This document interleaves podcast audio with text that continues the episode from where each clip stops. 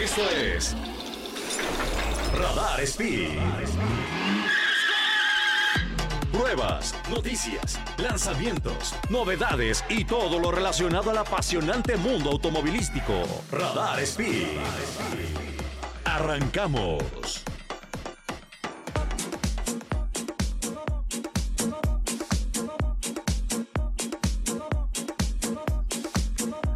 Amiguitos, bienvenidos a Radar Speed, el programa de autos para todos. Mi nombre es Fercho Urquiza y estoy aquí con el guapísimo Uh. y elegante Sergio Peralta, como todos los jueves, acompañándolos de 7 a 8 de la noche.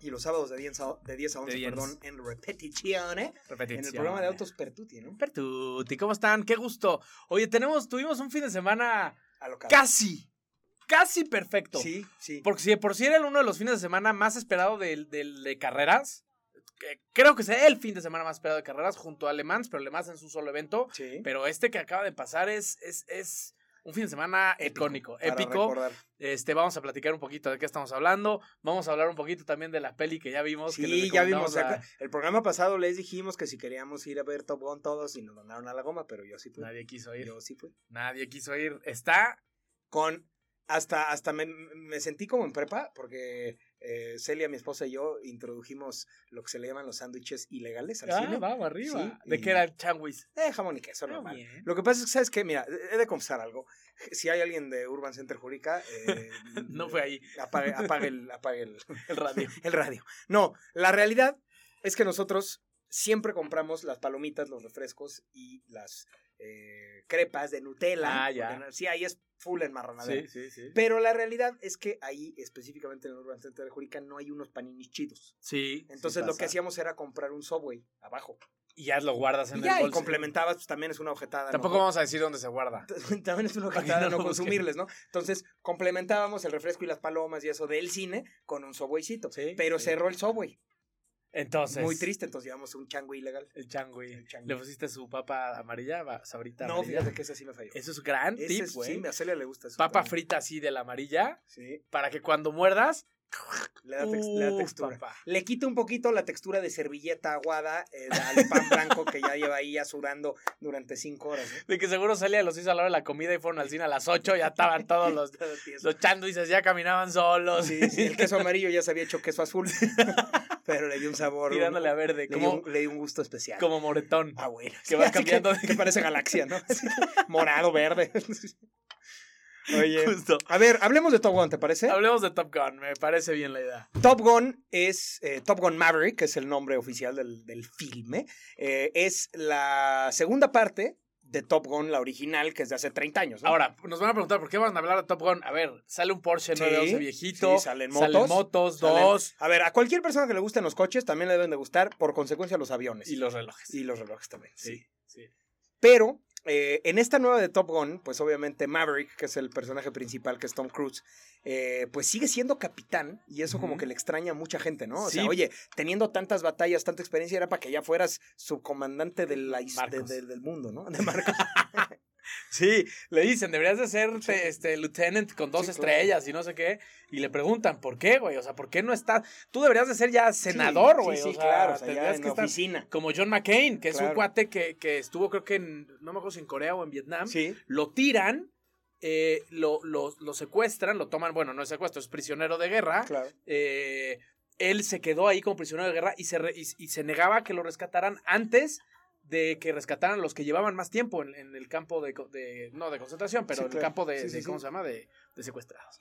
Qué malo. Y, y después él se, con- se convirtió en senador y hasta fue eh, para presidente, se, se aventó para presidente. Sí, no, y, y en Estados Unidos, si tú tuviste involucramiento en la Marina o en los o en, o en el ejército, eh, realmente tienes mucho apoyo de la gente porque hay un respeto. todo- o sea, hay una, si eres héroe de guerra, hay una tradición, que yo no sabía esto, pero que si ves a un marino comiendo, le invites la comida. Sí, sí, Eso seguro. es así como, Seguro, como claro. algo padre. ¿no? Como gracias por tu servicio. Sí, qué chido. Sí, La sí, neta sí, se me sí. hace algo padre eso. Sí, Bueno, regresando a Top Gun. sí.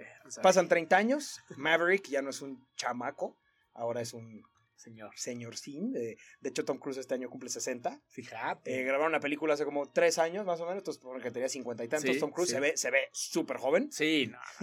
Hay una, por ahí en Facebook, una foto Sí. de, de Tom Cruise y la, Y la- y la que era la sí, novia. sí.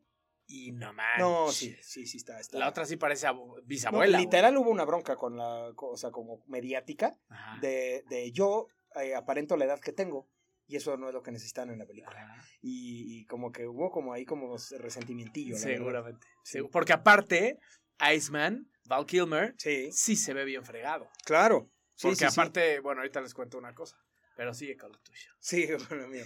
A ver, no, sigue platicando del, del elenco original. Creo que eso es Eh, sale Val Kilmer, que es Iceman, para los que ya vieron la primera, pues es su archirrival. No vamos a dar spoilers, no se preocupen, no, le nada de cambien, spoilers. no vamos a dar nada. Era, era, era su, su archirrival, Iceman, que es Val Kilmer, un actor típico de los 80s, 90s, que fue desapareciendo poco a poco. Y en la película hicieron, él no quería salir. Él de verdad no quería participar. Sí. Y Tom Cruise prácticamente se le tuvo que poner Sí, de rodillas le para que saliera. Y le dijo, va, salgo. Pero el tema es que Val Kilmer no puede hablar No. en la vida real. Porque sí, le sí. dio cáncer de Tiene garganta. cáncer de, de garganta. Ajá. Sí, Tom Cruise dijo, a ver, tiene que estar Val Kilmer, que era su, eh, para los que vieron el original, Val Kilmer era el enemigo, el, Sí, el rival, Con el que tenía pique. con el que tenía pique Tom Cruise, que al final terminan siendo buenos amigos. Y, y, pues creo que eso le da como mucho sentido a lo que pasa en esta película también. Y es que aparte la película es muy nostálgica. Sí, o sea, salen cañón. muchos detalles que te llevan a la primera y que te hacen soltar lágrimas. Sí, sin duda. Eh, las frases típicas Sí, de... Yo, yo justo, justo estaba pensando que tiene el toque perfecto de clichés. Sí. O sea, no es así como que, ah, sino que dices, esto tenía que estar, Sí. ¿no? Así como... Que sabemos que las películas de Tom Simpson, Sí. de Jerry Bruckheimer, de Tony Scott, como la de Days of Thunder, que es la de. NASCAR, tiene muchos momentos que son irreales para la vida real, Sí. pero que dices, sabes que vas a ver Son lo que hace la película. Y clichés y momentitos cursis, Claro. pero con emoción, y sabes de que se, que se trata de eso, y entonces los aceptas con felicidad.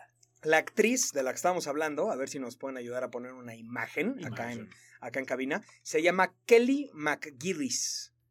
Kelly McGillis era eh, la, la actriz que hacía Charlotte, que era la novia de Tom Cruise en la película 1. que también pero- que era instructora, ¿no? En la película. También era instructora, claro. Pero ahorita tienen 60 años. Sí. Y Tom Cruise, la neta, se ve de 40 y tantos. Y Y esta se chava ve se ve 80. de 70 y tantos, 80 y tantos. Sí, a ver, a ver si nos pueden ayudar a poner la imagen, porque sí es impresionante. Kelly O sea, se ve como una viejita de pelo blanco, gordita, de, de pelo cortito, que no tiene absolutamente nada de malo, por No, no, supuesto. no, no, pero obviamente no la pueden poner como el ligue de Tom Cruise, que pues, se ve como chabón, ¿no? Sí, es que sí. Tom Cruise es una locura. Y lo que decíamos, Val Kilmer sí se ve muy fregado, Sí. tuvo el cáncer. Y lo adaptaron muy bien el tema de la voz. Sí, lo hace muy bien. Lo, lo adaptaron muy bien. ¿Es la voz real de Val Kilmer? Es la voz real, pero la hicieron por computadora. Ah, órale. O sea, tomaron parámetros de diferentes películas y, y la generaron por computadora. Ah, o sea, él ya no le puede sale hablar. un sonido. Órale, yo no Y sabía entonces eso. la hicieron por computadora, le quedó perfecto. porque No, yo- yo juré que sí era su voz. Yo también. Yo juré que sí era su Aparte voz. son dos frases. Sí, dice poquito. Pero lo hicieron increíble. Lo Wow. metieron muy bien, lo hicieron muy bien. Lo que decíamos, los detalles de las películas anteriores, como por ejemplo la moto Sí, original. que aparte sale jodidona. Sí, ya o sea, vieja. tiene polvo y te- las estampas están ya medio madreadas. La o sea, no- sí, no, no, no es como que, uh, está perfecta después de 30 años. No, no, o sea, se le ven los años a la moto y eso me sí. gustó. Es un detalle que le da realismo. También vi una, una entrevista y Tom Cruise cuenta que usó exactamente la misma chamarra que es ¿Ah, suya sí? y el mismo reloj. ¿Cómo crees? Exactamente el mismo reloj. Qué buena onda que lo tenga Que el reloj es del productor Jerry Bruckheimer y le habló y le dijo, güey, va, voy a grabar la, la siguiente. Échamelo. Échamelo. Y se lo dio. Y que acabandito, el mismo día que Se acabaron de grabar, el güey Jerry Bruckheimer le dijo, échalo Sí, de vuelta. esa es güey". una pieza de colección brutal. Sí. Mira, ahí estamos viendo a Kelly McGillis cuando era chavita, Exacto. que era el ligue de Tom Cruise en su momento, que los dos tenían, han de haber tenido veintitantos años, ¿no? guapa. Y, Y, y- bajos. y- y Kelly McGillis, a ver si ahorita podemos conseguir una foto de Kelly McGillis ahorita, pues ya se ve como una viejilla, ¿no? Eh, como decimos, no tiene nada de malo, pero ya no coincide para nada con el look que tiene Tom Cruise, que tiene un pacto con el diablo. Es Tom que es Dorian. Gray, o sea, no manches, Tom Cruise neta me cae, se ve de cuarenta y tantos años. Sí, sí, sí. Y, y, o sea, hay una escena de la playa que sale, o sea, marcado Tom sí, Cruise sí, a los cincuenta y tantos años. Ya quisiera yo que me prestara su porquecito para un fin de Ya semana. quisiéramos ¿no? nosotros a los 20. A los 20, sí. Mira, ahí, ahí, ahí podemos ver a Kelly McGillis, el antes y el después. Y pues sí, ya, o sea, se ve de 60 años. Y ¿no? es mala más. onda, pero no tiene imagen de actriz de televisión. Se ve que dejó de pertenecer a ese mundo. Exacto, exacto. Porque normalmente una actriz de esa, de esa, de esa edad en Hollywood se hace cosas o en se el cuida más, pelo, claro, se claro. maquilla acá cañón y se, ¿sabes? Sí, a lo mejor, a lo mejor después, o sea, yo la verdad es que después de, de Top Gun, no me acuerdo haber visto a Kelly McGillis en ninguna película No, después. no Entonces probablemente fue un One Hit Wonder. Salió en Tom Cruise. en Tom Cruise. Salió en Top Gun, perdón. También salió en, Tom Cruise en sí. una de las escenas. Sí, Sí, sí. Tuvieron sepso. Ah, Eh, Pero bueno, sale en esta película y seguramente ya no se dedicó al tema de cine y tema de películas ni de nada. No y entonces pinta. se convierte en una ama de casa que después de 30 años, pues ni modo que la pongan de ligue de Tom Cruise, ¿no? Sí, sí, sí. Entonces, pues. Porque eh, aparte del ligue ponen a Jennifer Connelly, que ya se Claro. ve grande, pero qué guapo. A mí, a mí, yo tengo una pregunta. ¿Jennifer Adelante. Connelly salió en la primera? No, No, ¿verdad? Cero. O sea, es un personaje inventado. inventado. Ok. Es lo que platicamos mi papá y yo. Según yo, Porque no di- quieren pretender que es la primera. Claro, no, no, no. Hasta medio dicen como que, como que te medio cuentan la historia. No, se llama diferente, se llama Penny. Sí, sí. y, esta, sí. y esta en la película original eh, se llama Charlotte. Sí, nada O sea, es una ver. persona diferente, pero yo pensé, no me acordaba, y eso que vi la 1 recientemente, Sí, dije, a lo mejor era la bartender, o sea, a lo mejor En sale en algún momentito, ¿no? Ajá. Y no, la inventaron, ¿no? Sí, sí, sí. Ah, está de bien. hecho, hasta medio se avientan comentarios, dos comentarios explicativos. Sí, sí, ya sí. sabes, de que, como cuando tú me dejaste después de que te graduaste. Sí, sí, sí, sí, sí, sí, sí. Como para que tú vayas llenando Después de los que cortaste con Charlotte, Sí. cosa que no salió en la película, pero sí estuve yo. Justo, justo, justo. Sí. Ah, mira, sí, claro. Yo eh, tenía la pequeña esperanza de que a lo mejor hubiera salido por ahí en la 1. Y por eso le dan tanto énfasis a la hija y que la hija lo conoce para, Claro. para rellenar ese hueco de en medio, de años de en medio. Ahora, algo que también está interesantísimo y padrísimo es que la película no tiene eh, CGIs, por lo menos para No. Tom Cruise. Sí, no, no, no. Lo cual quiere decir que todas las escenas que van a ver o que vieron adentro del avión Sí. son completamente reales. Las únicas escenas que tienen CGI, por lo que yo estuve leyendo, son las escenas en donde se ve desde afuera a Tom Cruise manejando un F-18. Ok. Porque la Marina no lo permitió. Ok. Porque el avión es tan caro Sí, que dices, que, "Ah, los- que dice, oye, ¿sabes cae qué? Cualquier cosa que salga mal. O sea, Y- porque Tom Cruise maneja el avión. Sí, lo o sea, él maneja los F-15. El Mustang que sale ahí, el Sí, P-51 es, suyo. Sí, sí, sí. Eso sí lo vi. Ajá. Pero Tom Cruise sí manejó el F-14 que se llama el, Tom, eh, el Tomcat. Tomcat. F-14 Tomcat sí lo manejó Tom Cruise. El F-22, digo, F-18 el 18 eh, es que se llama... eh, ah, Scrambled Eggs. No, F-18, es que es el F-22 es Raptor, El Raptor. F-14 Tomcat, Tomcat. Y el y 18. Wild Great. Beast. Ahorita les investigamos. Eh, pero el F-18 no lo dejaron manejarlo, Hombre. eso, sí sé. Y, Sí. y entonces hay unas escenas, eh, Hornet, F-18 Hornet. claro. Eh, hay unas escenas en donde se ve Tom Cruise y el, el actor que interpreta al hijo de Goose, que es Miles Teller, Ajá. que es en, en- en la película se, se llama, llama Rooster, Rooster. que también hace como Sí, referencia a lo del papá.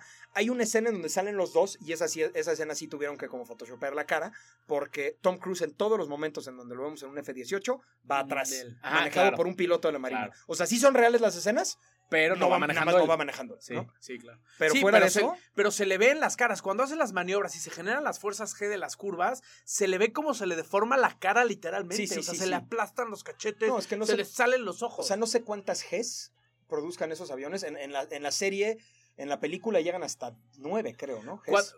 He estado viendo videos y los Blue Angels, que son un grupo acrobático de la Navy, eh, tienen invitados especiales, por ejemplo, jugadores de americano, actores, Sí, y entonces les dicen, a ver, el programa va a ser así. Y creo que el máximo que van a llegar con ellos, con Claro. gente que no está preparada, es 6 Gs. Que seis es una locura. Es una locura. De Igual hecho, es una no brutalidad. muchos llegan hasta las 6. o sea, los invitados pueden decir, hasta aquí, ya no me tiren otro G porque ya no doy más. Ujú. Pero creo que lo máximo es 6, 7 Gs. Sí. Un ejercicio duro. Pero los pilotos eh, eh, ya preparados pueden llegar todavía más, 8, 9. Sí, 8, 9, sí, claro. A ver, ahora, consideren que cada G, y ya lo hemos hablado aquí cuando hablamos de las frenadas de los Fórmula 1, cada G significa ese número de veces tu peso. Exacto. Entonces, si llegas a 10 Gs, es como si pesaras 10 veces más. 80 por 10. Imagínate, 800 kilos es como si pesaras, es el equivalente. O sea, como si la gravedad fuera 10 Te hiciera veces más. pesar- Entonces, imagínate lo que pasa con los órganos, con la sangre. Obviamente, todo eso se va para el piso y ya no te llega sangre al cerebro y te desmayas. Justo los trajes que se ponen son trajes que te aprietan las piernas muchísimo para que toda, para que la mayor cantidad de sangre esté arriba, está, esté justo en el cerebro, en, en los, en los pulmones, o sea, en las partes como importantes, Claro. y, y que no se quede todo justo en las piernas. Exactamente. Porque si no te desmayas. No, es una, literalmente. aparte es una, es un- son órganos, digo, bueno, miembros bastante, eh, o sea, llenos de irrigación sanguínea, Exacto, pues. Entonces se te iría gran parte de la sangre a las piernas. Justamente. Amigos, como prometimos, absolutamente ningún spoiler en todo este segmento, pero No. se las recomendamos muchísimo. De verdad, no sé qué opina Search, pero yo es de las mejores películas que he visto en los últimos años, ¿eh? Lo quiero O ver sea, otra vez. Me acuerdo, me, me acordé perfectamente cuando terminó la película de cuando vi Italian Job, Ajá. la primera. ¿Qué Que dije, es que esto es real. O sea, Sí. esto neta te hace sentir real. Sí, sí, y la quieres ver otra vez. Se las recomiendo muchísimo, de verdad. Ah, vayan. Regresamos. Esto es Radar Speed. Esto es Radar Speed. Cada día al despertar, lleno de curiosidad, miro al mundo con los ojos míos. No lo había escuchado. ¿Sí? Autos rocas la y rock and roll. Autos, rocas y rock and roll, ¿sí, no? No, autos moda y rock and roll. Ah. Güey, es, es ochentera, pero luego la interpretaron los, los de Moderato, ¿no? ¿Quién la Ah, cantaba? por cierto, hay, ¿Flans? con- hay concierto de moderato. ¿Y cuándo? Me mandó un audio Marcelo. A ver, No es contá. por presumir que me llevo con él, pero sí. ¿Es, poco, es ¿no? el, el, que, el flaquito? El flaquito. sí. Marcelo Lara me lo mandó. Él. Espérenme, ¿eh? Soy burro, güey. Es 12 de junio. 12 de junio. 12 de junio. Es 12 de junio, va a estar moderato en Querétaro. A ver si vamos. estaría divertido, padre, ¿no? sí. Yo nunca los he visto en vivo y la verdad es que dan buen show. Sí, pues sí. O sea, ¿Qué qué? Después del juego de los pioneros, vientos. me gusta. Uh, uh, uh, yeah, y rock and roll. Ah, ta, ta. ya, ya sé cuál es. Esta la cantaba Flans. ¿Quién la cantaba? ¿Fandango? Ah, chirrión, Espa- no españoles. ¿no? ¿De dónde? No, todo mal yo, ya me voy si quieren. Pésimo. Oiga, pero ahora vamos a hacer algo muy bonito. Checo Pérez. Checo Pérez. Es muy bonita la, lo que pasó este fin de semana. A ver, yo creo que no vamos a contar absolutamente nada nuevo. No. creo que haya nadie, en el país México, entero Sí, sí. que no se haya enterado. Y que no se enteró de la guarapeta que se puso después. ¿Sí viste la foto? Sí, sí, cañón. Bajándose del yate. Sí, ahí llegó un meme buenísimo que decía, eh, sí, sí, muy bien, Checo, qué bueno que soportas tantas fuerzas que es en tu Fórmula 1, pero no, le- no le aguantas la peda a Calderón. Sí, Se me hizo muy chistoso. Es que ahí les va, ¿por qué Calderón? Porque Calderón es director de De sustentabilidad, sustentabilidad de la FIA. de la FIA. O sea, tiene un puestazo en la FIA, en la Federación Internacional de Automovilismo. Entonces, y aparte es un gran, gran, gran fanático de las carreras. Yo me lo he encontrado en la Fórmula E aquí en México. Nos tomamos una fotito y todo. Los dos somos grandes fanáticos del bacalao. Este, Sí. Y entonces, obviamente, estaba festejando por allá en, en Mónaco. Obviamente fue a la carrera. Y pues resulta que, no lo voy a espolear, pero gana Checo Pérez. Gana Checo Pérez. Y No, si, ya para estas alturas no han visto el Gran Premio, ya se fregaron. Ahora sí, Sí, sí, sí, mira, sí, sí. To- eh, Top Gun, nada de spoilers, pero así tenemos que comentar la carrera. Si, si no la has visto, vaya de la verga. Y es que sale, sale, sale precisamente al tema Calderón porque hay una escena.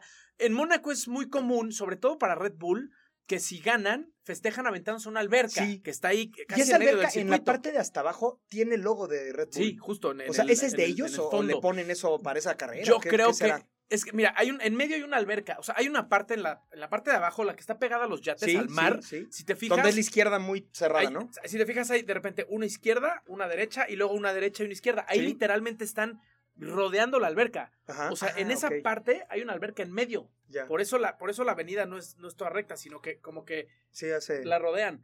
Y esa es la alberca. Entonces yo creo que la rentan para hacer ahí su lounge Ah. de, de, de, de, este. Hay una foto famosísima de Richardo aventándose, aventándose así, como... así.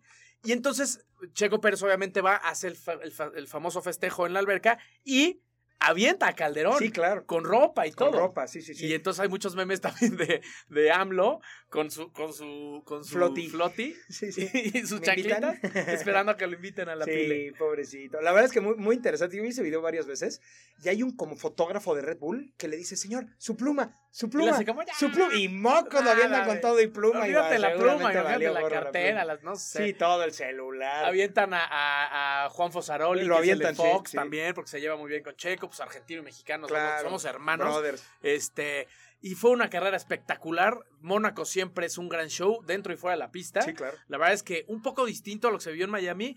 Ahora había muchos famosos Sí. que yo no conozco. Sí, sí. Muchos influencers que yo no ubico. Sí, sí. Este. Como youtubers y cosas youtubers ahí que nuevos, más yo creo que de tema europeo y así que yo no ubico, pero pues también hubo gente famosa eh, de, los de toda la vida, ¿no? Claro. Pero, pues a ver, imagínense, la carrera, yo creo que es la carrera más exclusiva del mundo, de- de cualquier campeonato, porque estás en un principado, eh, el, el- el premio lo entregan los príncipes de Mónaco, eh, nada Literal, más. literal. Eh, festejan en el palco de los príncipes y tienen la instrucción directa de no echarle champán a los príncipes. ¿Ah, sí? Literal. No, pues imagínate. Entonces, si te fijas, ellos normalmente cuando echan champán en el podio, todo el mundo se va corriendo. Sí, sí. Y los presidentes y las señoritas que están Sí, ahí, claro. todo el mundo se va corriendo. Pero aquí ellos se quedan así paraditos y todo para el frente, güey. Porque Imagínate que "Tú alguien se le echas". fuera o algo. No, No, o, que- o manches. que acá en la emo- emoción el checo le avienta ya a la princesa su, su, su champán. Ah, eso suena muy feo. Estaría ¿eh? Eso estaría muy feo, ¿eh? Tenemos no, un príncipe heredero en Mónaco. Sí, es príncipe heredero. mexicano. Oye, mexicano, ahora, analizando la carrera, eh, fue una gran decepción para Leclerc, ¿no? Gran decepción para Leclerc, gran decepción para Verstappen, gran decepción para Sainz. Sí. Los tres que te- tuvieron que haber acabado antes. Bueno, recordemos que desde la quali fue complicado porque eh, Leclerc mete la pole position. Sí. En Mónaco es una pista muy cerrada, es una calle. Pensamos que iba, pensamos que iba a tener ya el. Bueno, ya no chocó. Ya no chocó. Que ese ya es un gran avance. Gran ¿no? avance. Ya quitó un Me- poco de la maldición. Mete una vueltota, luego Sainz mete el segundo puesto y Verstappen venía el vuel- en vuelta rápida, probablemente, no creo que le fuera a ganar a, a Leclerc, pero probablemente sí se iba a la segundo, al segundo puesto, a la primera fila, eh, y de repente Zúmbele. nuestro querido compadre Checo Pérez Sí. en la última curva se trompea, pega con el muro y después atrasitito Sainz Sí. se lo encuentra, no había para dónde, tuvo que frenar, bloqueó y le pega y le arruina la vuelta a Verstappen. Correcto. Entonces desde ahí Verstappen y su papá ya no, no estaban como muy No, contentos, no. que digamos. Y ahí sí, a ver, para quien que no empiecen con sus teorías de conspiración, ese fue error de carrera. O sea, Sí, no, completamente. no fue estratégico de, ah, sí, pues me dieron la posición la vez pasada, pues ahora me friego yo. Sí, No, no, no, no, no, o sea, no, no. Eso también le perjudicó a Checo, por Que supuesto. Checo Pérez ya había metido la, la- la vuelta más rápida que, que Verstappen. Estaba ya en tercer puesto y Verstappen en cuarto. Entonces, ya no, ya no te le tenía nada que perder. Literalmente bloqueó la clasificación ahí. Bandera roja, aquí se acabó. Y entonces por eso Verstappen arranca tan hasta atrás, Checo tercero y los dos Ferraris adelante. Arrancan muy bien, muy, muy bien. Verstappen sin posibilidades de pasar. Si hubiera arrancado desde la primera fila junto a. Claro. Junto a, Probablemente lo hubiera. Probablemente en la primera curva se lo hubiera aventado como es, es este, normal para Verstappen, pero no, se- al final Sainz bloqueó muy bien, supieron jugar en equipo, Pérez empezó a atacar y hubo muchos errores en paradas en pits.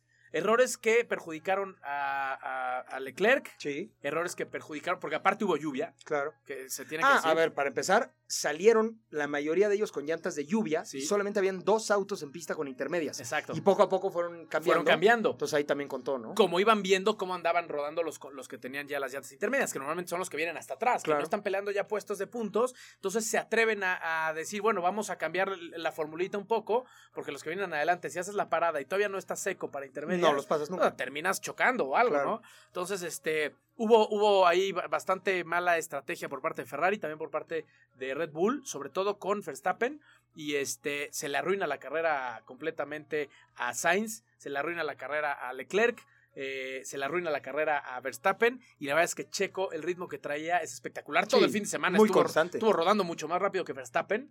eh, entonces, esto tenía que ser así, tenía que acabar así. Sí, Sí o sí. sí, porque Jos Verstappen dijo, no, que no sé qué, hubieron injusticias. A ver, compadre. Exacto. O sea, hay veces donde Verstappen está imparable. Ahora Checo estuvo imparable, carnal. Sí, Ya. sí, sí, que, sí, que sí. le ayudó la estrategia pudiera ser. Sí. Pero igual era más rápido, ¿no? Sí, literal, o sea, todo el fin de semana estuvo más rápido. Sí, sí le dieron ahora prioridad un poco a la parada de, de Pérez, sí, pero a ver, el papá de Verstappen no Sí, puedes claro. ponerte a decir esas Sí, sí, sí. cosas, ni, No, ni- quedas muy mal. ni Quedas tratar como- de enemistar. Es- ¿Sabes qué? Como que lo veo, como el papá del, del chavito que desde un partido de fútbol de la Ándale. escuela grita desde la reja. Sí, sí. ¡Metan a mi hijo! Sí, no sí, sé o sea, no, a ver, justo, compadre, ya, aguántate, ¿no? O sea, también no siempre, puede- no siempre tiene que ganar. Sí, justo. Eh, a mí me pareció una carrera impresionante de Checo, la verdad es que estuvo increíble, hizo absolutamente todo bien, Sí. no se equivocó en, En nada, absolutamente en nada. nada. Nada. Y también se puso muy interesante la media tabla, porque resulta que Alonso eh, hizo prácticamente un bloqueo de todos los coches que venían atrás. Atrás venía,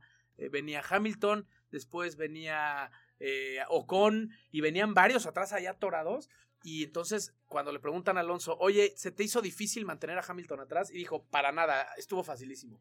Como tirándolo un poco a Hamilton. Sí, sí, sí. Y Toto Wolf estaba Que furioso. se lo llevaba la goma. Querían ¿Hamilton ha quedado en algún podio en esa temporada? Hamilton, eh, Uno uno, nada más, ¿no? Uno en Uno tercero. nada más, ¿no? Que fue un poco heredado porque fue cuando se, se salieron los dos Red Bull. Sí, claro. Que, que no acabaron. Pero pésimo, ¿no? O sea, no, o sea, no, Muy mal. no- a veces no queda ni en el top 5. Ah, Muy mal. De hecho, siempre ha quedado detrás de Russell, menos Sí. ese podio, que Russell lleva todos en top 5. O sea, su compañero de equipo, el, el nuevo novato. dentro de Mercedes, se lo está zumbando duro. Sí, ahí yo, yo creo que yo creo que Luis, si no le encuentran a la fórmula de los Mercedes pronto, se va a retirar. Sí. Va a decir, ¿sabes qué? Yo paría. Le va a pasar lo que a Schumacher. Sí. O sea, Schumacher se retira siendo intocable y el piloto más mítico y de repente Sí. regresa para Habrá- Mercedes. a, a fue para Mercedes, ¿no? Mercedes, justo. Y quedaba en sexto y octavo y, o sea, y, y ya todo el mundo, mm, no es de- empiezan los comentarios de ni era tan bueno, Era no el sé coche. qué, era el coche. Entonces, Sí. yo probablemente, Sí. la neta, la neta, si yo hubiera sido Lewis, Lewey. me hubiera retirado un año. Sí. Después de mi campeonato, me retiro un año con la promesa a Mercedes de decirle, oye, dependiendo cómo te vaya, regreso. O sea, si estás adelante, regreso para el año que entra. ¿no? Pero ¿sabes qué le detuvo de hacer eso? Que un campeonato más sí, y se volvía el más ganador, el más de, ganador la de la historia. Sí, sí. Entonces dijo, Nel, no lo voy a dejar hasta aquí. Y llega Max Verstappen, le hace la maldad. Y entonces ahora se queda sin campeonato, se queda sin récord y ahora se queda sin coche rápido. Claro. Entonces ahorita está en una disyuntiva de o me voy ahorita o pues le sigo hasta, hasta donde tope. Sí, sí, y- está, híjole. Eh, Pero te ve muy complicado el panorama, o sea, eh, siempre puedes tener una mala fecha o que, o que los coches no, o sea, que no anduvieron un fin de semana, Sí. pero ya son no sé cuántas fechas. Y que en tu donde- compañero de equipo te esté. Ah, a ver, el compañero de equipo novato que tendría que estar atrás de Luis, Sí, le está zumbando en todas las fechas. en cada fecha. Está cañón. Y entiendo un poco por qué. A ver, Hamilton lleva siete temporadas siendo campeón y manejando un coche Perfecto. Perfecto. Sí, sí, nunca necesitó hacer nada más. Ahora que le ponen un coche complicado de manejar, se tiene que reprogramar el cerebro para ahora sí manejar y ahora sí trabajar. eh, Es muy, vuelta es muy vuelta. probable que si tú subes a cualquier piloto de media tabla al coche de Hamilton cuando era, o sea, el año pasado o antepasado, Ajá. cualquiera, el que sea. O Sí. sea, háblame de Richardo, Alonso, Sí. eh, Checo, quien, quien eh, sea, el que sea, Norris. que hubiera estado en el, en el Mercedes hubiera sido campeón. Sí, sí, sí. ¿No? Definitivamente. O, hubiera- o por lo menos el más rápido. Sí, era un coche que estaba de verdad, eh, era un coche superior y que con las manos adecuadas pudo haber hecho grandes cosas, lo cual hizo Hamilton, lo aprovechó, pero pues ahora le está costando mucho claro. adaptarse al manejo nuevo, que tienen mucho menos carga aerodinámica, son coches mucho más difíciles de manejar, por supuesto, porque tienen menos ayuda de- de- del aire literal y de alerones y... Agarran menos. Exacto, entonces, pues por eso se- le está este, costando un poquitín ahí medio adaptarse, ¿no? Pero pues ya van Sí, pero cuántas carreras. creo sí. que eso es justo lo que necesitaba el deporte, que se pateara el avispero, que se Sí. cambiaran las posiciones, ver nuevas personas en el podio, ver nuevos apellidos en los primeros cinco lugares y, y- y ver que no todo es a ver quién queda en tercero, ¿no? O sea, Luis y Botas y a ver quién queda en tercero. Eso, eso ya, qué flojera, ¿no? Amigos, pues nos vamos a un corte comercial y regresamos a platicar un poquito de la SUV más rápida del mundo, Uh. Porsche Cayenne Turbo GT, que la traemos a prueba esta semana. Delish.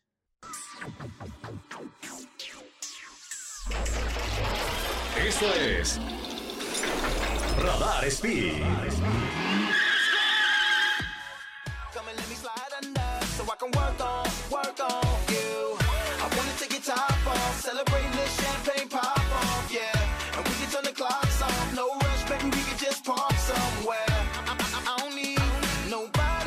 Amiguitos, bienvenidos de vuelta a su programa de radio favorito, Radar Speed, el programa de autos Pertuti. Eh, han puesto grandes temas en las Sí. entradas y las salidas, muy Vaya bien. sí. Me gustaría eh, que armáramos un disco, un compilado, un disco compacto que se, ven, que, se ven, que se venda aquí afuera. ¿Qué tal eso? Con, todos nosotros, todos nosotros, en la portada, sí. Recargados unos, Muy noventera, ¿no? otros, sí. Oye, déjame contarte una historia. El domingo pasado estuvimos en, en el autódromo, en el track day Ah, sí, de Living Dogs, que estuvo buenísimo, muy buenos botes, gran ambiente, la verdad. padrísimo. Y estábamos en las gradas viendo el show de Drift. Y estaba con mi papá, eh, estaba con dos amigos, Sí. bueno, y ya, estábamos los cuatro solitos. Y se me acerca un, un- un amigo nuestro, seguidor, y me pide que le firme un Hot Wheels Ok. y la foto. Qué Entonces bueno. ya, pues toda la gente alrededor lo vio y como que se, que me, se me quedaba viendo y así. Entonces, un chavo que estaba junto a mi amigo, a dos lugares a mi izquierda, le pregunta, oye, ¿y él quién es? ¿Por qué le piden este autógrafos? Y se voltea y le dice, es Sergio, estaba en UF. ¡No manches! Por Dios santo. Estaba en UF. en UF. ¡No! ¿Se acuerdan de UF, el grupo musical? estábamos, Oye, bueno, es una gran cosa de presumir, ¿no? estábamos en, neta, en el piso de la risa. Y el otro se quedó como, ah, qué chido. Qué chido. ¿Sabes qué? Eh, Benito Guerra, de chiquito me molestaba que yo era el niño de Atlético San Pancho. Entonces, o sea, como que ni te acuerdas quién era, ¿no? Entonces tú Sí. podrías decir a todo el mundo, sí, yo era. Eh, salía en UF. Yo era. Bueno, ¿cómo, cómo- cómo- Se- Alfonso de UF. Sí, yo era Alfonso de Uf. Sí, Alfredo me cambiaban el nombre. Sí. Yo era Freddy de Uf. sí, Mira, como nadie se acuerda, ¡ah, qué Ah, chido! qué bueno. Ya obviamente ya traqueteado. ya Debería ser un chiste local, debería ser un chiste local. ¿verdad? Que, que diga, sí, ¿Quién es? cuando estaba yo en Uf, sí, hubiera estado. Te lo juro, estuvo buenísimo. El otro se quedó como, ah, mira nomás qué tema me interpretaba yo cuando era más joven. Mira. Oye, Qué buenos temas de UF. La, la verdad es que sí podrías haber estado en UF. Estoy viendo fotos aquí. Y, definitivamente sí podrías haber estado. Sí, es que uf, es- me encantó la respuesta. Ah, es, es Sergio de Uf. Es Sergio de Ya está, es bueno, son las historias que vivimos en el día a día. Está bueno. Eh, oigan, eh, vamos a hablar sobre el SUV más rápido del planeta. No lo decimos nosotros. Lo, Lo dice dice Nürburgring. Nürburgring. Correcto. A ver, ahí les va. SUV se refiere a lo que comúnmente en México le llamamos camioneta, porque Ya, camioneta en Latinoamérica, en muchos países es pick-up. Pero aquí nos referimos a la camión, en lo que se le llama la camioneta, La pero es, es Sport Utility Vehicle. Ese camioneta es todo. En México Sí. es todo. Es minivan, es pick-up, es este SUV, Literal. es todo es camioneta. Todo es camioneta. Pero SUV significa Sport Utility Vehicle, que es una, una como, como un Deportivo vehículo- utilitario. Deportivo utilitario, exactamente. Y Porsche sacó la primera SUV deportiva del mercado sí. hace unos años, que se llamaba y se llama Porsche Cayenne, Correcto. que por cierto es Que fue, él. que, fue, que fue un pecado. Cuando, o Sí, sea, claro. Los puristas dijimos, ¿qué? Porsche haciendo Sí, SUVs. sí, cuando salió una Porsche camioneta, qué horror, ¿no? Sí, como La- y la verdad es que la primera era bastante feita, Sí. pero, pero fue algo como revolucionario. Y Y ya después empezaron, muchos años después, empezaron a sacar versiones, las marcas que ya tenían sus camionetas, empezaron a sacar versiones deportivas de las camionetas, como lo es la Cherokee SRT, X5M, o X5M, X6M, etc. X4M, ya ahorita prácticamente... De. Exactamente. Ya ahorita prácticamente todas las marcas tienen su versión deportiva de su SUV. Pero Cayenne fue la primera. Eh, ahora, han sacado versiones cada vez más bravas de estos vehículos. Empezó con la Cayenne, la Cayenne S, después la Cayenne GTS y después llegó Cayenne Turbo Sí. que era ya como la versión muy deportiva. Y ahora acaban de sacar Cayenne Turbo GT, que es la que están viendo ahorita en pantalla, eh, la gente que nos está viendo por el 71 o por radarfm.mx. Cayenne Turbo GT es una SUV de 640 caballos de fuerza. O sea, Ah, tiene, tiene los mismos caballos de fuerza que un Ferrari Enzo. Dios. Nada más para que se den una idea. Tracción integral, motor V8 4 litros twin turbo, caja de doble clutch, no es cierto, no es de doble clutch, es una FZ. ZF, perdón, de 8 velocidades. Que son agresivísimas. Son agresivísimas, es la misma caja que trae el Alfa Romeo Giulia Quadrifoglio, es la que trae el Hellcat, o sea, son cajas que aguantan muchísimo Mucho, caballaje. sí. Y lo que tiene de interesante, bueno, para empezar es un 0 a 100 de 3.2 segundos, que es una décima más rápido que un GT3 nuevo. Dios mío. O sea, GT3, estás hablando del 911 más deportivo que hay actualmente. Para un vehículo que pesa dos toneladas y media. Dos toneladas y media prácticamente, pesa un Cayenne GT y hace el 0 a 100 una décima más rápido que un GT3. Dios Pero eso no es lo más impresionante. En Nürburgring es la SUV más rápida de la historia, De más la rápida que el Aston Martin DBX, más rápida que la Lamborghini Urus, más rápida que cualquier otra BMW, Mercedes, lo que sea. Porsche Cayenne GT es el vehículo que más rápido ha recorrido Nürburgring y para que se den una idea, el tiempo de Nürburgring es que eh, si pudieran ver ahorita mi computadora hay puras, puras imágenes del grupo UF. Literal, ¿eh? Mira. Ponela. Mira, no, no les estoy mintiendo. Estaba yo buscando el tiempo récord de pista, pero son puras imágenes del grupo. Ahí, Uf. ahí salgo, vean Pero- bien, y ahí salgo. Pero se los podemos investigar en punto 2 de segundo. Eh, Y aparte, ¿sabes qué es lo más impresionante? Que no nada más es el SUV más rápido, es más rápida seguramente que muchos coupés de hace un par de añitos nada más. ahí ¿eh? te va, ahí te va. Cayenne Turbo GT hizo el récord en Nürburgring, siendo más rápida todavía que el Porsche GT3 RS Fíjate, 997. fíjate nada más. O sea, el, que el Porsche 911 más deportivo De esos en Nürburgring, claro, ya no es tan reciente, pero es una locura. es una locura. Y lo increíble es que además en esa cosa puedes ir al cine, puedes ir a llevar a los niños a la escuela y de ahí te vas al autódromo y te planchas a quien se te ponga enfrente. Es una locura. Es una locura. Y además, lo platicamos ahorita Frecho y yo precisamente, además, en el día a día es, es bastante cómoda, no es agresiva, cambia de personalidad, es como Mr. Este, Dr. Jekyll y Mr. Hyde, o sea, son dos personalidades completamente Totalmente. en una. Eh, uno es un enfermo mental que escurre baba cuando ve a su, a su oponente y el otro es un, un, un SUV que puede andar en el diario sin hacer mayor escándalo, sin, sin que haga los cambios agresivos y que de cada tope salgas eh, haciendo y llamando la atención del de, del piso 14 de cada edificio, ¿no? Entonces, Totalmente. eso para mí le da un plus espectacular. Porque hay muchos vehículos deportivos que no saben ser coches del día a día. No, exacto. Esto que dices es lo más importante de Cayenne Turbo GT. Cuando tú le pones en modo confort es comodísima, suavecita, eh, se traga todos los baches, no hay ningún problema, no es ruidosa, la caja es suavecita, tiene audio Burmester, Mm. que es un audio impresionante, interiores de piel con alcántara, buen espacio, puedes subir al perro, o sea, literalmente la puedes del diario sin ningún problema. Y el día que se te pone junto un BMW M3, le pones la parchada de su vida, o sea, lo vas a dejar humillado. Ahí Porque- les va. por- es porque se le poncha la llanta, ¿eh? No crean otra la- Eh. Ahora, ahí les va para que se den una idea de qué tan rápida es Cayenne GT. Cayenne Turbo GT metió el récord de Nürburgring con un tiempo para SUV de 7.38. Dios mío. 7.38 para que nada más se den una Siete idea. minutos, ¿eh? Siete Así de minutos, grande sí. es la pista. Son mide ¿qué? 13 21 kil- 21 21 kilómetros. Nürburgring mide 21 kilómetros. Ahí les va. Ahí les van un par de coches para que digan a su madre. El Ferrari 458 Italia mete exactamente el mismo tiempo. Dios mío. O sea, es igual de rápida que un Ferrari 458 Italia.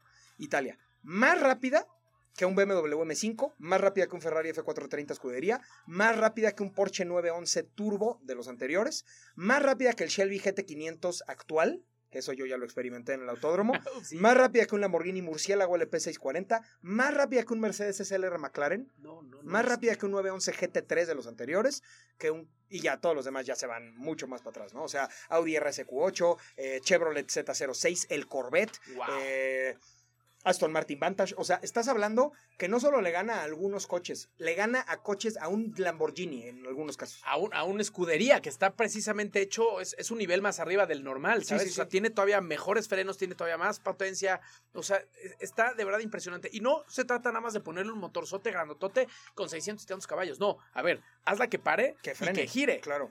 Tiene los frenos de un coche de producción más grandes de la historia, Wow. de 10 pistones. O sea, es lo que mide un rinch. Los calipers, los calipers son de verdad. o sea, no, no, literalmente el disco de la Cayenne GT es más grande que los rines de la mayoría de coches de calle. El disco de freno. El caliper es de este tamaño. O sea, yo creo que debe medir por lo menos 30 centímetros. Sí, no. no. es, es una mentada de madre lo que mide el caliper.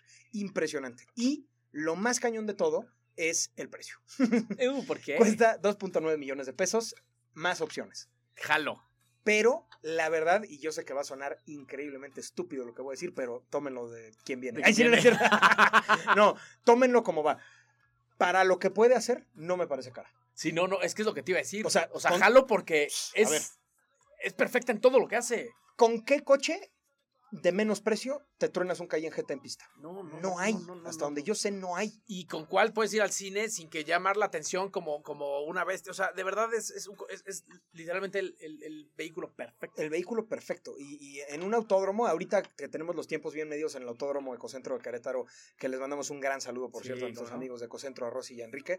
eh, estuve, estuve yo detrás del volante de Cayenne GT y andábamos en tiempos de 1.6. Para que se den una idea, un, un Porsche GT3 Ujú. anda en 1.5 y cachito, sí. 1.4, ponle. O sea, estás un par de segundos atrás del Porsche El más GT3. deportivo. No me digas, ay, ¿a poco le Es el, es el Cayman, Sí, viejito. oye, ¿le ganará mi BMW 320? No, no, o sea, te destruye. O sea, no ni te entendería. enteras. No, ni no le ves ni la- el polvo, ¿no? Lo, lo platicábamos ahorita. Pasabas al R, a un R8 y a un Mercedes AMG GT como Sí, si sí. fueran. A un, a un. Audi R8 B10 de 500 caballos lo pasábamos como si viniera en reversa. Amigos, pues eso fue Cayenne GT. La verdad es que un vehículo impresionante. Ya también Sergito y yo en estos días le estaremos dando más vueltas. Eh, vamos a un corte comercial y regresamos para el último segmento de Radar Speed, el programa de Autos para Todos. Mándenos sus preguntas. Yo sé que mucha gente nos escucha y de repente no nos escribe. Mándenos a Twitter, arroba Ferge Urquiza o arroba Sergio Peralta S. Mándenos sus preguntas o por DM a Instagram. En este momento vamos a traer el celular en la mano y vamos a estar leyendo sus preguntas. DM en Instagram o tweet arroba Ferge Urquiza, arroba Sergio Peralta S y les contestamos sus preguntas en el último segmento. There you go. Esto es Radar Speed.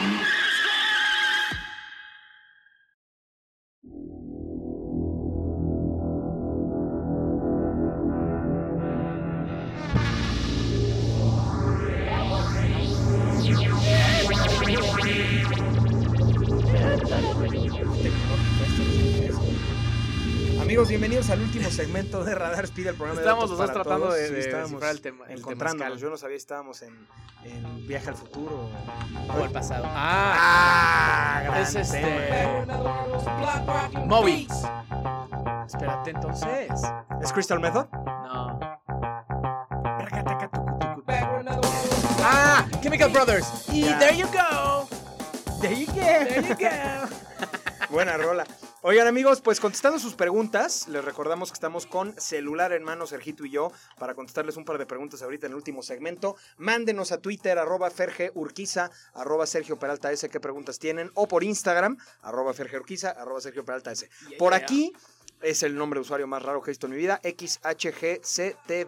XHGCTVGDL, o sea, XHGCTV Guadalajara. Exactamente. Sí, pero está muy ¿Se acuerdan. XHGC? Era el canal 5, ¿no? Sí, eh, XHG, sí. Ah, ah, de hecho, tenía una mascota que se llamaba GC. ¿Y, y sí sabes por qué es el GC?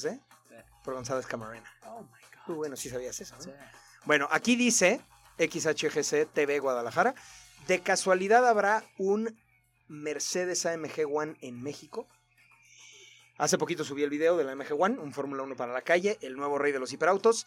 Y sí, ¿Ya? eh, dicho directamente por la marca, hay tres que van para México ¿Tres? y ninguno de ellos es para Don Hyra.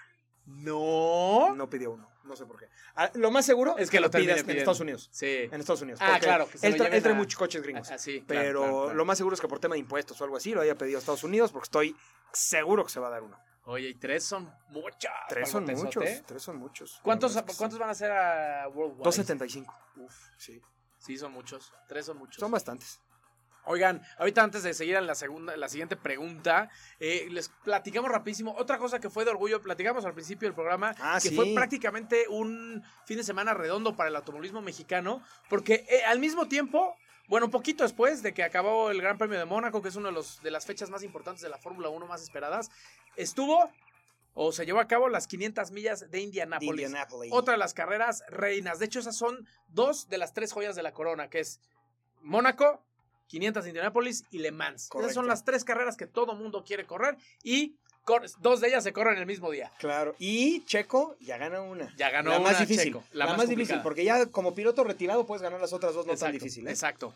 Y se llevó a cabo el, el- el- el domingo también, allá en, la- en la- en el autódromo de, bueno, en el Speedway de Indianápolis, 500 millas, son 200 vueltas, Sí. con promedios de velocidad de 380 kilómetros por hora. Brutales. Promedio de velocidad Sí. 380 kilómetros Sí, le, le llegan a rascar los 400, ¿no? Sí, le llegan a rascar los 400. Es una locura. Es un evento impresionante. Antes ya saben que tocan el himno, cantan, pasan los jets pasa- este, rozando el, autódromo. Es de verdad un espectáculo impresionante como solo los gringos pueden hacer. Y precisamente teníamos un piloto que representaba a México y es nada más y nada menos que Pato O'Ward, que está haciendo las cosas increíble. Casi queda campeón la temporada pasada con el equipo nuevo de McLaren y que en esta fecha arrancó en la posición 7 y bueno, voy a espolear de una vez, casi la gana en la última vuelta, estaba peleando por el primer lugar. Sí, en la última vuelta, dos curvas antes de que pasara la meta, se abre por fuera, lo intenta rebasar por fuera y la verdad es que Pato Ward se vio muy inteligente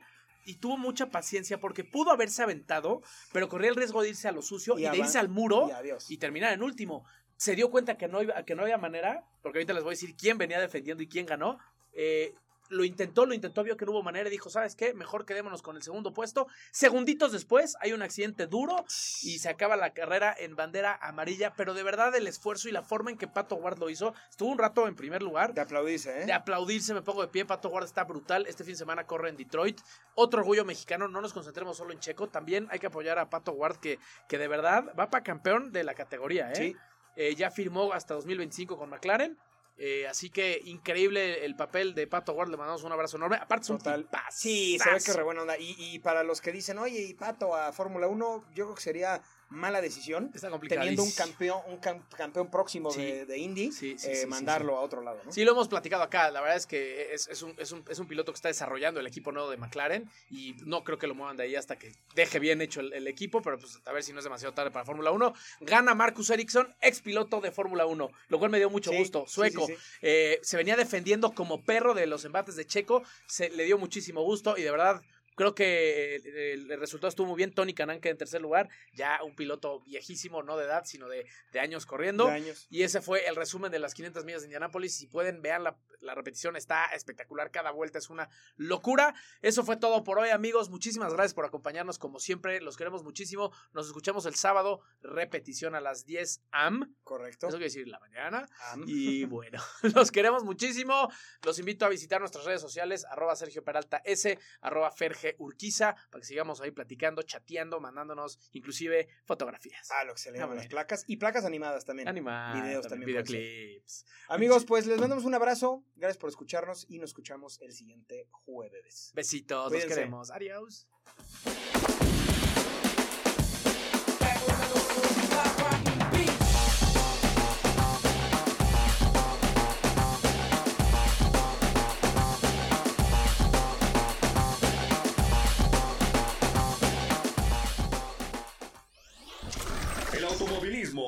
Es un simple deporte,